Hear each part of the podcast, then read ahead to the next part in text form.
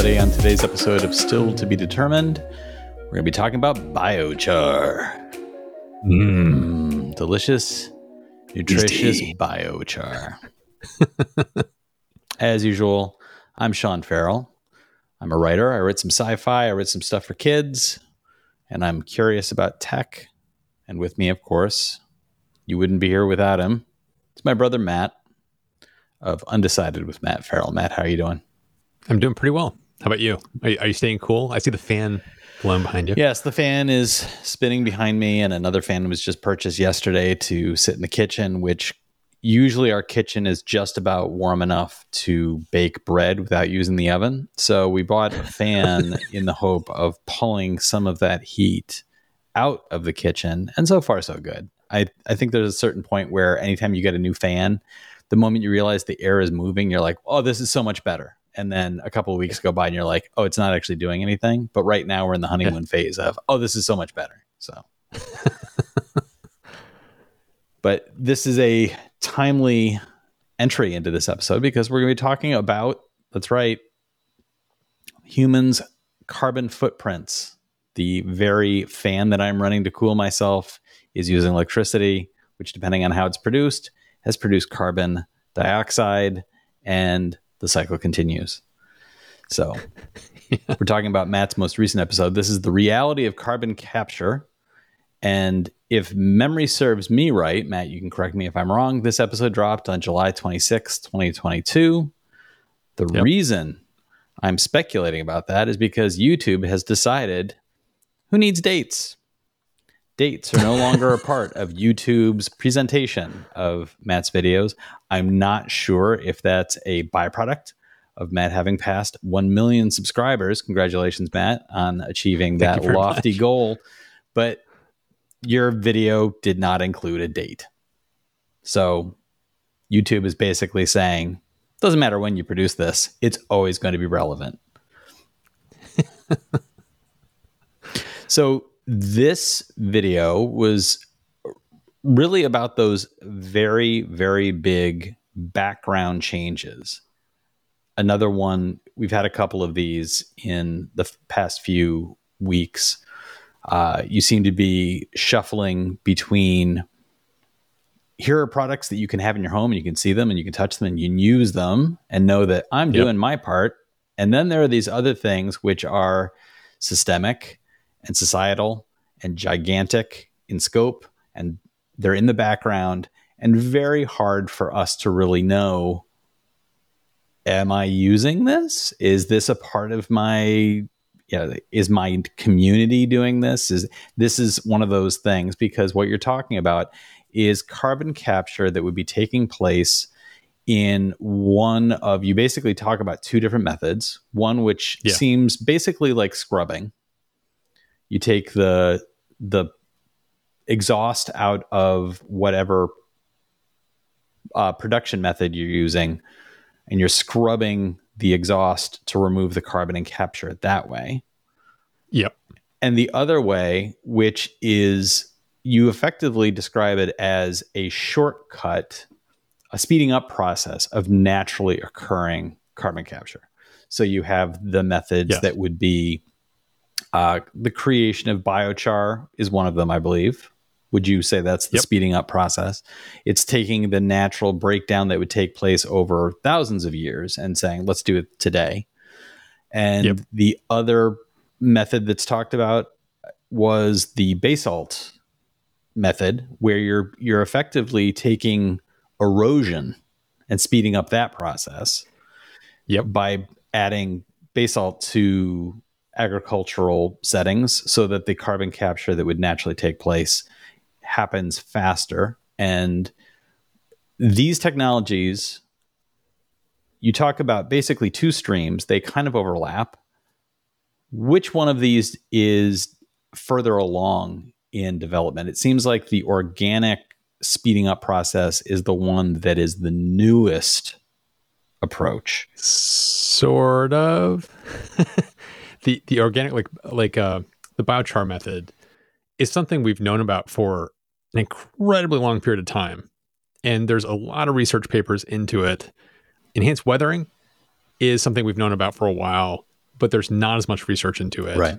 Um, it's still kind of early days for having lots of papers that can kind of explain how, like how much you should be using, what kinds of rocks and makeup and soil and all that kind of stuff. So there's still some unknowns around that for the impacts that it will have beyond your intended goals Mhm. of using it. But I would I would kind of say I don't think it's um necessarily which one of these is newer, like the mechanical scrubbing the air versus the organic. It's more of a who's getting all the attention right now? Yeah. Where's all the money going to? And right now, when you're talking about carbon capture technologies, mechanical stuff is the direct air capture is getting all the attention, lots of funding. That's where a lot of people look. But the reason I wanted to make this video is because it's like, here's these natural approaches that can have a huge benefit and they can help with things like regenerative farming and help with our agriculture and make our crops better. And then uh, at the same time, you're sequestering carbon. It's like we don't necessarily have to build these gigantic machines to pull all the carbon out of the air. We can lean into we can lean into these natural approaches. And it's those areas tend to be a little underfunded, not getting all the attention because it's not very exciting to say, here's a piece of charcoal, grind it up, sprinkle it on your land. Yeah. It's like it's not that exciting to kind of Do you think it's a little bit of out of sight, out of mind? That people walk around, drive around, fly over our cities, and they're like, look at all those smokestacks. Look at all those plumes of smoke that are coming out of these things. That is something that they can see in their everyday life.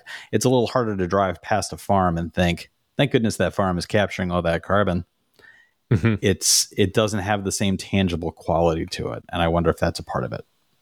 Well, I I think there's also an aspect of, depending on who you talk to, I, I tend to hear this from academics and researchers and scientists tend to have the point of view of the only way we can get out of this catastrophe we're rapidly heading towards is um, large scale regulatory means. Um, basically, governments coming in saying, we're changing whole swaths of industries. We have to turn. That's the only way we can make a change. You can't do it on an individual level. Right. Then there's other people that say, and I'm in this group, let's do it all. It's like, it's like Right. you know, to get people on board, you have to have individuals that are willing to take extra steps to do what they can, which is what you brought up earlier of like, I do videos about here's this thing you can get for your home today and put it in your house. Here's things you can start doing today to help do your own thing. Right. I think that's as important as the gigantic regulatory shifts, which is why I'm doing videos that go back and forth between the two, because some of those larger topics are out of sight, out of mind. Right. Like you bring up, it's like you, you- most people don't even know this stuff's happening in the background, and if you don't know, then you don't know to go to your congressman person or you know representative and say, "Hey, uh, what are we doing in our local community about this?" It's like that's the whole reason. It's like I think it's important to be bringing up these topics so that more people are aware of it and know what to ask about. Yeah. And to give a little bit of free advertising for your sponsor for the video, Yeah. the the website Wren, W R E N, is a tool that allows you to see what in your daily life are you doing that is having these kinds of impacts, letting you and as Matt points out in his in his reference to the sponsor, they help you understand where you shop, what you purchase, how these things Where you- play a part. where you bank. Yeah, all the how these things uh, play a part because I mean, it, divestiture of of uh, fossil fuel stocks in investment portfolios is really only just now starting to really take shape. Where companies and banks and I work for a place that has a stock portfolio, an endowment, and it was just a few years ago that they were like, "We're gonna we're we're now fully removing fossil fuel from our investments. It is considered such a safe investment, and that is what is enticing. The fact that it is also a key source of the problem, and people don't know what their personal footprint looks like. So Wren is a place to go find that out, and I and I made note of that as I was watching the video and realized you were you, that they were your sponsor for the video. I, I wanted to call that out again. and they're not a sponsor of this podcast. but I, one of the things I find most interesting about is like how you said they're uh, div- divesting from where they're investing their money. Like there's an investment company called uh, Wealthfront where you can putting money into savings or investment funds, IRAs, things like that for yourself. And I think it was like a year ago they introduced, you know, you can actually earmark like saying, I want my investments to be going to sustainable renewable energy Yeah. funds, not to any businesses that are producing carbon. So you're seeing this more and more and more. Yeah. And it's those kind of this is why I make the argument of individual versus regulatory. It's both. It's not either or. Right. It's like we have to take every tact. I'm making the choice that my investments will go into sustainable energy versus carbon producing oil companies. That's going to have an impact when you have hundreds, thousands, tens of thousands, hundreds of thousands of people that are doing this. Mm-hmm. It's it's going to make a collective impact. Mm-hmm. There was some comments on the video that I thought were stood out as good conversation starters. Like this one, which was from Relic, who was responding to a conversation between two other commenters. And Relic asks about biochar. How is this different from normal charcoal? You heat wood or any organic matter really in a low oxygen environment when you make normal charcoal. This biochar sounds like regular charcoal rebranded. So I wanted to give you an opportunity to respond to that idea. It's essentially it is essentially that. You're it's the way you produce the charcoal is the way you produce the charcoal. It's just referred to as biochar in the industry. It's not referred to biochar by the average Joe on the street. Right. calling it biochar is an industry thing more than anything else. So when it comes to the production of biochar, it's really not about a brand new thing. It's about utilizing something in a different way. Yes. I mean, when you're creating biochar, you're creating, you're, you're like a, a tree that's biodegrading on, on the land. It's just going to, it's going to slowly be rotting and breaking apart. And a lot of that carbon that's embodied in the tree is going to be just breaking off and turning back into carbon, uh, carbon dioxide. Mhm. When you create biochar, you're basically creating a stabilized version of that solid CO2 that will not do that. Right. So that's that's what happens naturally. Like when a tree gets buried deep underground and it's like, you know, all that pressure and thousands of years and it turns into a charcoal underground. It's like that's what's happening. And we're just this is just a process, like he Right. brings up, that you can do this on your own. Right. It's possible to do this in your backyard. It's not anything brand new. It's just doing it at a massive scale. It's basically mass producing it is what it what it is. Right. And then a big part of it is going to be for those people who are like, well, if this is just charcoal, what's the big deal? How is that helping? The thing to remember is that you are then not taking that charcoal and burning it for Correct. fuel in a grill or for fuel production somewhere else. Sort of this this is where it gets like where people get it gets kind of controversial because you can it's like you could take this biochar and then you could use it in the power plant or in a power plant Mhm. to produce electricity and you'd say well you're just putting it back in the atmosphere well the whole idea is it's a closed loop system in theory because the co2 goes in the atmosphere tur- a tree grows from that co2 collapses you turn it into biochar you burn it and so it's like it's a closed loop system Mhm. where when we're sucking up oil from underground, we're taking sequestered CO2 and adding it back into the atmosphere.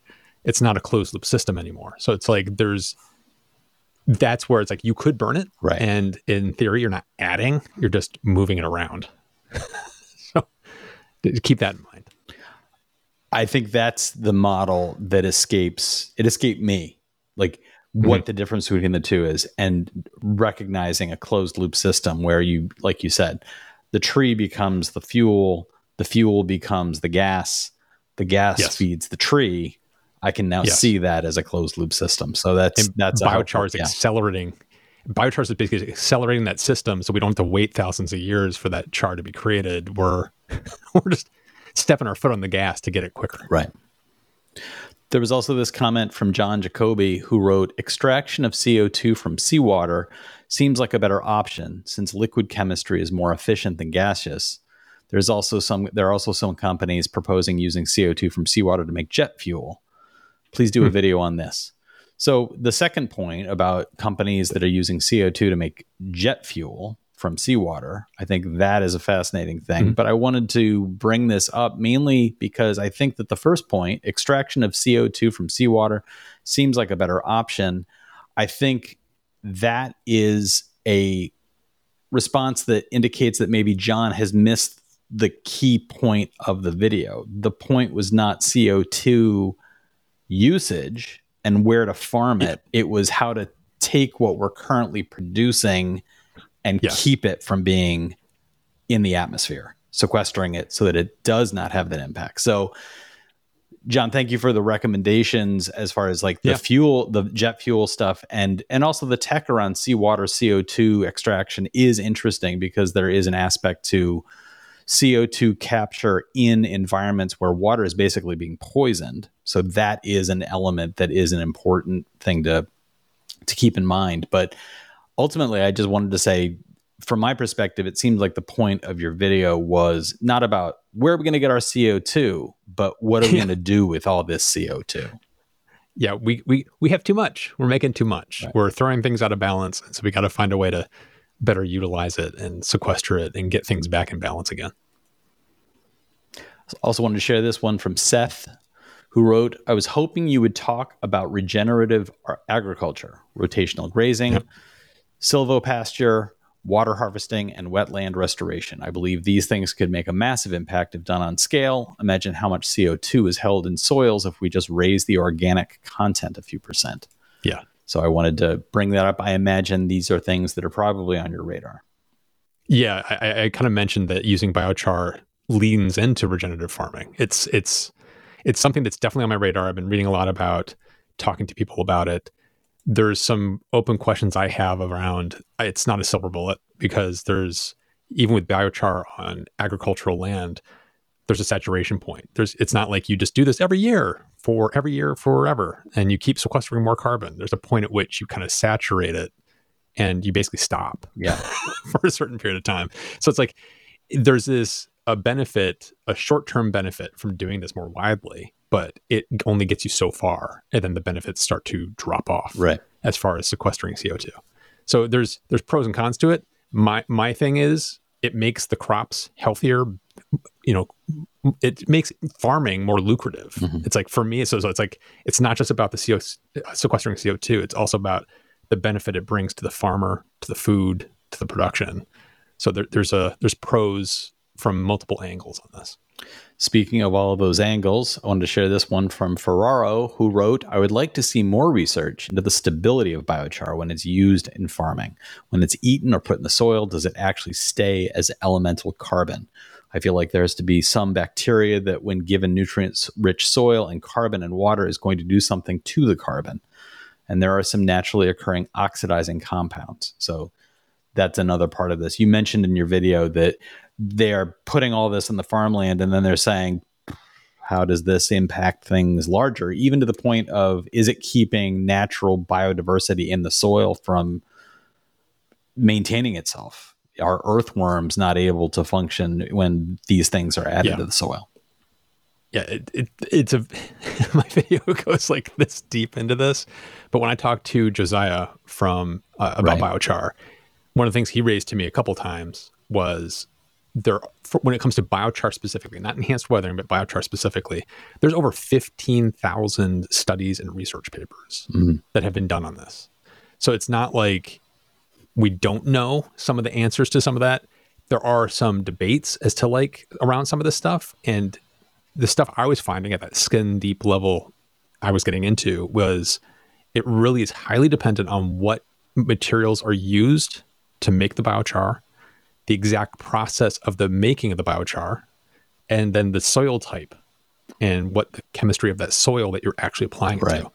The combinations of those three things can have radically different effects. Right. So when you when you go into this, basically the companies that are doing this, you have chemists and scientists that are figuring out what the makeup is and doing testing to make sure that they're applying the right stuff to the right things to get the biggest benefit. Yeah. So it's like it's it's complicated. I was watching as It's I was watching the video. I was thinking, boy, and and Matt and I come from uh, farming stock. We have uh, in our family history farm owners in Iowa, um, generations of of farming that took place in our family history. And this was yep. really a video that, for the first time, made me think, "Wow, it's really moved away from your little family farm to you've got to be a chemist." a botanist, a metallurgist. You've got to like the the engineering that goes into farming is intense. It is not just a you dig a you dig a row and you plant your corn. It is like no. all the stuff that you're talking about is is intensely complicated. And I'm I'm have, really in awe of the the, yeah. the people who have to get into this. I'm I'm I'm like I'm fascinated by farmers because I think they are like the unsung heroes of the world. It's like they have to be engineer, like you said, engineers. You know, repairing their tractors and their heart, their mechanical things that break down all the time. They're having to be, like you said, almost like botanists and, chem- and chemists to figure out like what materials they need to put on the crops and all that kind of stuff, rotating what crops they're building and I mean growing and all that kind of stuff. So it's it's a very complicated job that I think most people don't think about yeah. or know about. Yeah, it's it's incredible. This last comment from Kent, who wrote, What is also amazing about biochar is that it preserves the cellular structure of the original plant, but now it's almost 100% carbon. This means that very porous carbon products, like it is like a carbon styrofoam. This porosity allows it to retain water near the plant roots, retain fertilizer near the plant roots, and create a microbiome that really enhances plant yield. I thought that was an interesting little detail. Thank you for that, Kent. God, was going to say, there's so many smart people that watch these videos. There are. Drop knowledge. Speaking like of those smart people, you got to jump into the comments. You can jump into the comments on Matt's original video, which is where obviously I've pulled these comments. Or you can also jump into the comments on this podcast. You can do it through the contact information in the podcast description or on YouTube. You just scroll beneath the video and you can leave a comment there. And I'm curious what do you all think about this speeding up of natural processes as a way to combat our carbon footprints on the planet? Is it like walking on the beach with a broom and just sweeping away your footprints behind you, or is it is it having more of an impact than that? Let us know. Remember, if you'd like to support the show, please consider reviewing us on Apple Podcasts, Google, Spotify, or wherever it was you found this. And if you'd like to more directly support us, you can go to stilltbd.fm and click the Become a Supporter button. It allows you to throw coins at our heads. Believe it or not, we love it. You can also click the join button on YouTube and become a member that way.